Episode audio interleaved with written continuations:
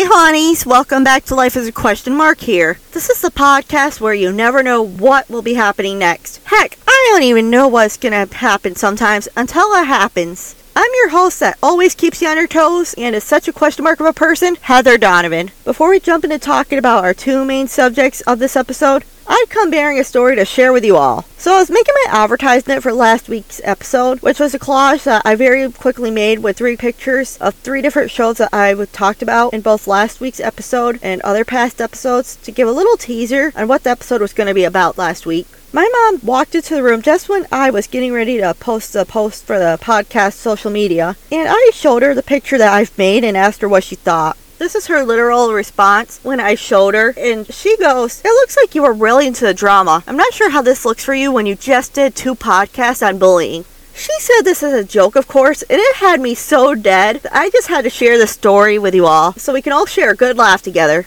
So now that I've shared that little short story and we've had our little LOL moment, let's jump right into our first topic of this episode. So today marks the 22nd year of a life-changing historical event that has not only changed the nation or the country, but the whole world as a whole. This historical event is known as 9/11. I have decided to cover this historical event because of a few different reasons. One of the biggest reasonings is that all of the children whom were in school at the time of these attacks, including myself, are all grown and out of school. With that being said, the schools do not really even begin to teach historical events, just like 9 11, that affects the current events that are happening all around the world right now. Schools are mostly teaching a lot of very old past events, such as the Civil War, which, yes, that should be taught. However, it should not be a main focus after all, and it should not be taught year after year after year. I mean, I'm pretty sure it doesn't need to be taught back to back to back to back to, yeah, it's so on years. I mean, it should not be taught about that many times where it's repeated over and over. But anyway, that's just my opinion.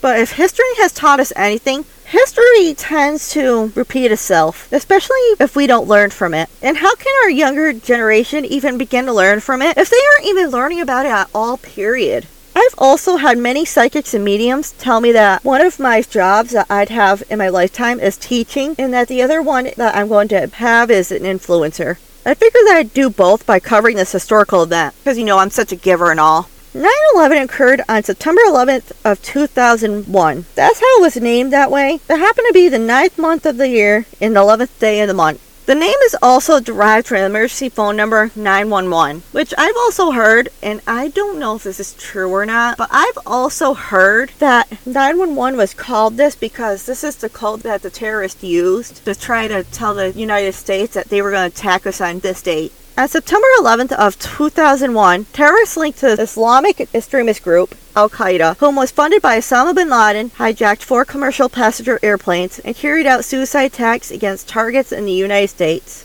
The hijackers were Islamic terrorists from Saudi Arabia and several other Arab nations. They were allegedly acting in retaliation for America's support of Israel, its involvement in the Persian Gulf War, and its continued military persistence in the Middle East. Some of the terrorists had lived in the United States for more than a year and had taken flying lessons at the American commercial flight schools. Others had flipped into the country months before September 11th and acted as the muscle in the operation. The 19 terrorists smuggled box cutters and knives through security at three East Coast airports, which are Logan International Airport in Boston, Massachusetts, Dulles International Airport in Washington, D.C., and Newark International Airport in New Jersey. All 19 of them boarded four early morning flights that were bound for California. These flights were chosen because the planes were loaded with fuel for a long transcontinental journey. Not too long after takeoff, the terrorists took control of the planes and the controls transforming the four planes into guided missiles. At 8:45 a.m. on a clear Tuesday morning, the first of four planes crashed into the North Tower near the 80th floor of the first twin tower of the World Trade Center in New York City. The impact instantly killed hundreds of people both near the 80th floor and whom were on the plane, and trapped hundreds more in the higher floors of the tower. As the evacuation of the towers were underway, TV crews and cameras were broadcasting live of what seemed to be at the time a freak accident. A lot of people at this time thought that it was a joke when they first heard about it on the radio. Like my mom, for example, whom was dropping those kids off to school that morning. And then, like my mom, everyone realized this was no joke when they reached the TV and saw the actual live footage of all this happening in real time. 18 minutes after the first plane hit, the second one appeared out of the sky, turned sharply towards the World Trade Center, and sliced into the South Tower near the 60th floor. And there is actual cameras of the second plane actually hitting and slicing into the second tower, which I have found some of them for you. I will tell you how to look at some of them later in the episode. As millions watched the events unfolding in New York City, a third plane circled over downtown Washington D.C. before crashing into the west side of the Pentagon military headquarters at 9:45 a.m. Jet fuel from the plane caused an inferno that led to the structural collapse of a portion of the giant concrete building, which is the headquarters of the U.S. Department of Defense.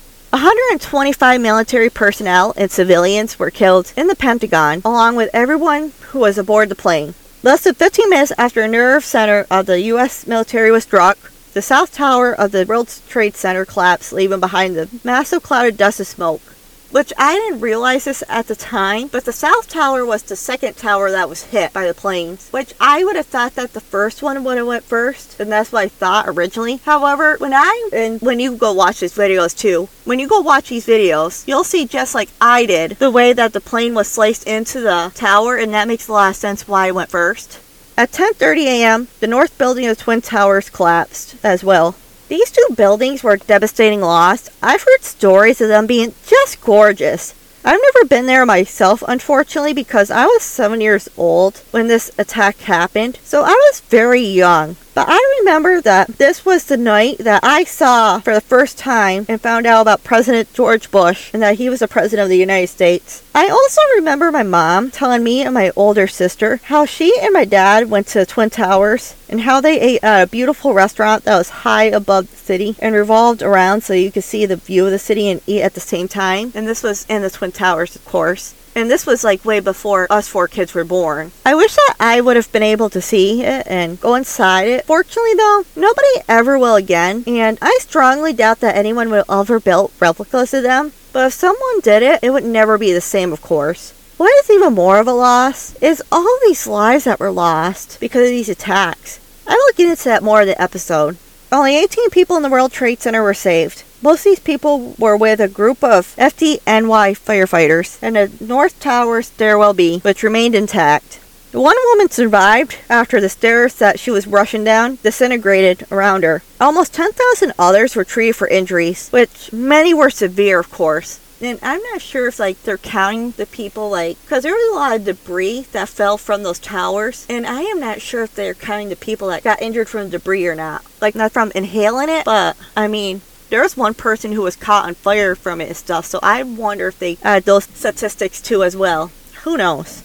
Meanwhile, the 4th California bound plane, that is most known as Flight 93, was hijacked about 40 minutes after leaving Newark Liberty International Airport in New Jersey. Because the plane was delayed in taking off, the passengers that were on board the plane learned that the events uh, that had just transpired in both New York City and Washington, D.C., through phone calls and air phone calls to the ground. And the thing is, they called off and canceled all flights in the United States, like right after Flight 93 went off. And I don't remember the time lapse of when they called that called that decision in, but I don't think it was very long. Knowing that the aircraft was not returning to an airport as the hijackers were claiming, a group of passengers and flight attendants fought back.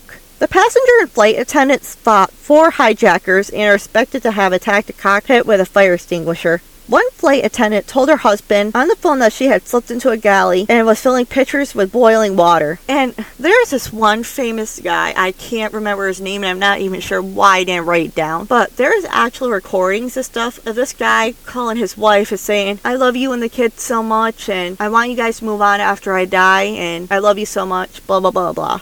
It's just very sad and heartfelt. The plane then flipped over and sped towards the ground at upwards of 500 miles per hour and crashed into a countryside field near Shanksville, Pennsylvania at 10:10 a.m. That's weird that it happened at an angel number, but I, get, I don't even know why I'm picking that up in such a sensitive topic. Don't mind me. Everyone aboard was killed, and where the terrorist's intended target was is still unknown to this day.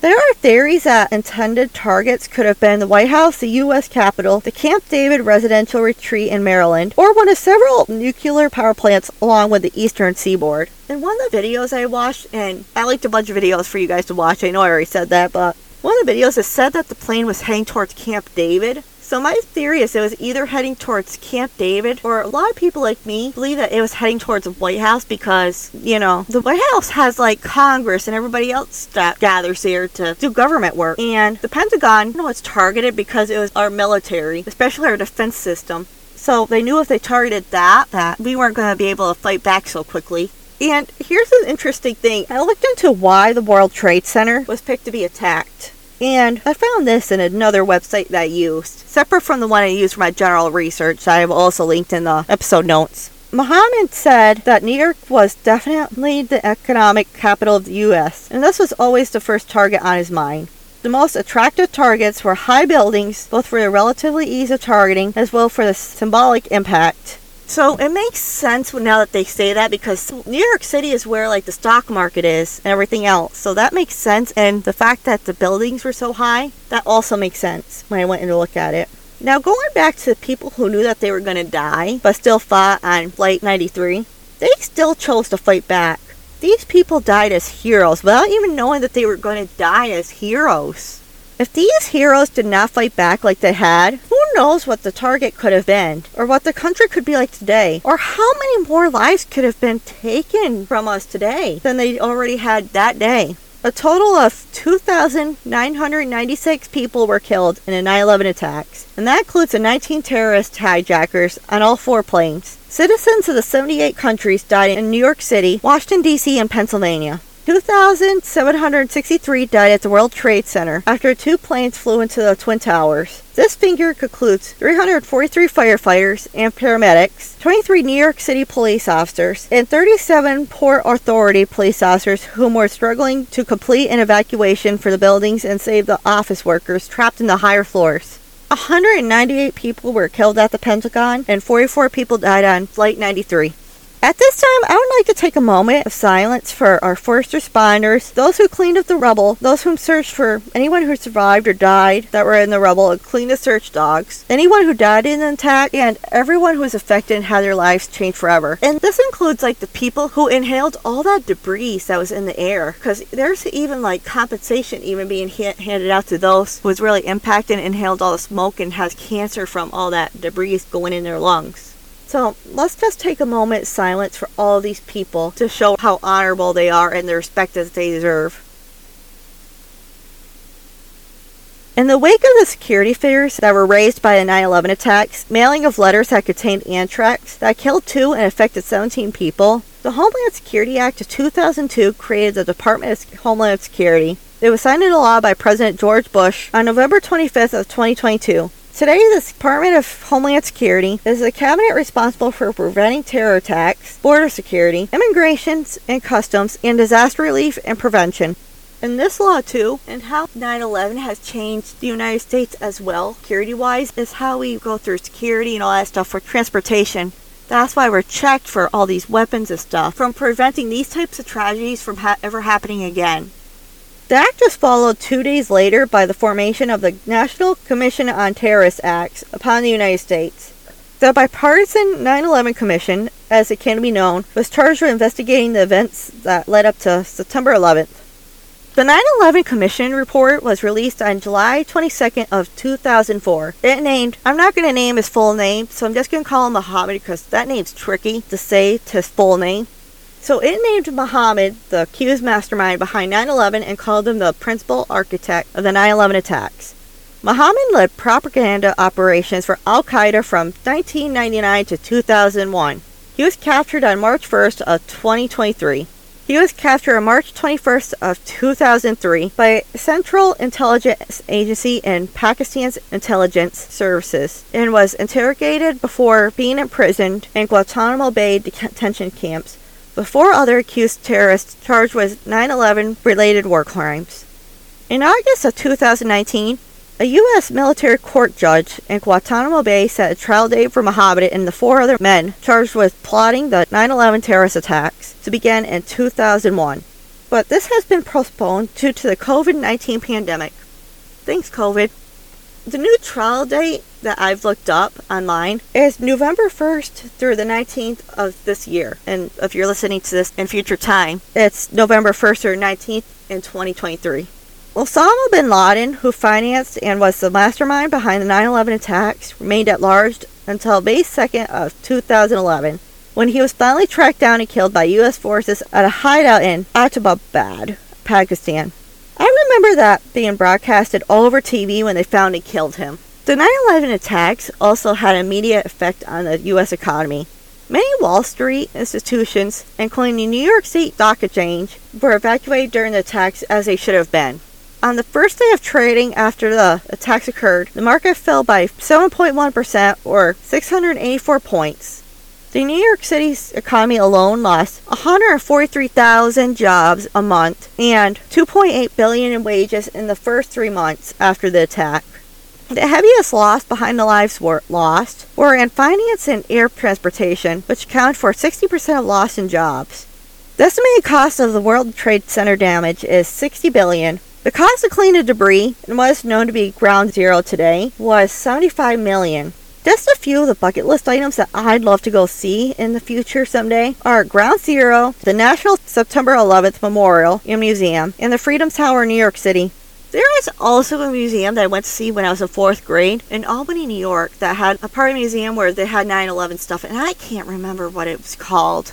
So that's lack of preparation on my part to have for you guys for information, but you guys could Google that up on your own.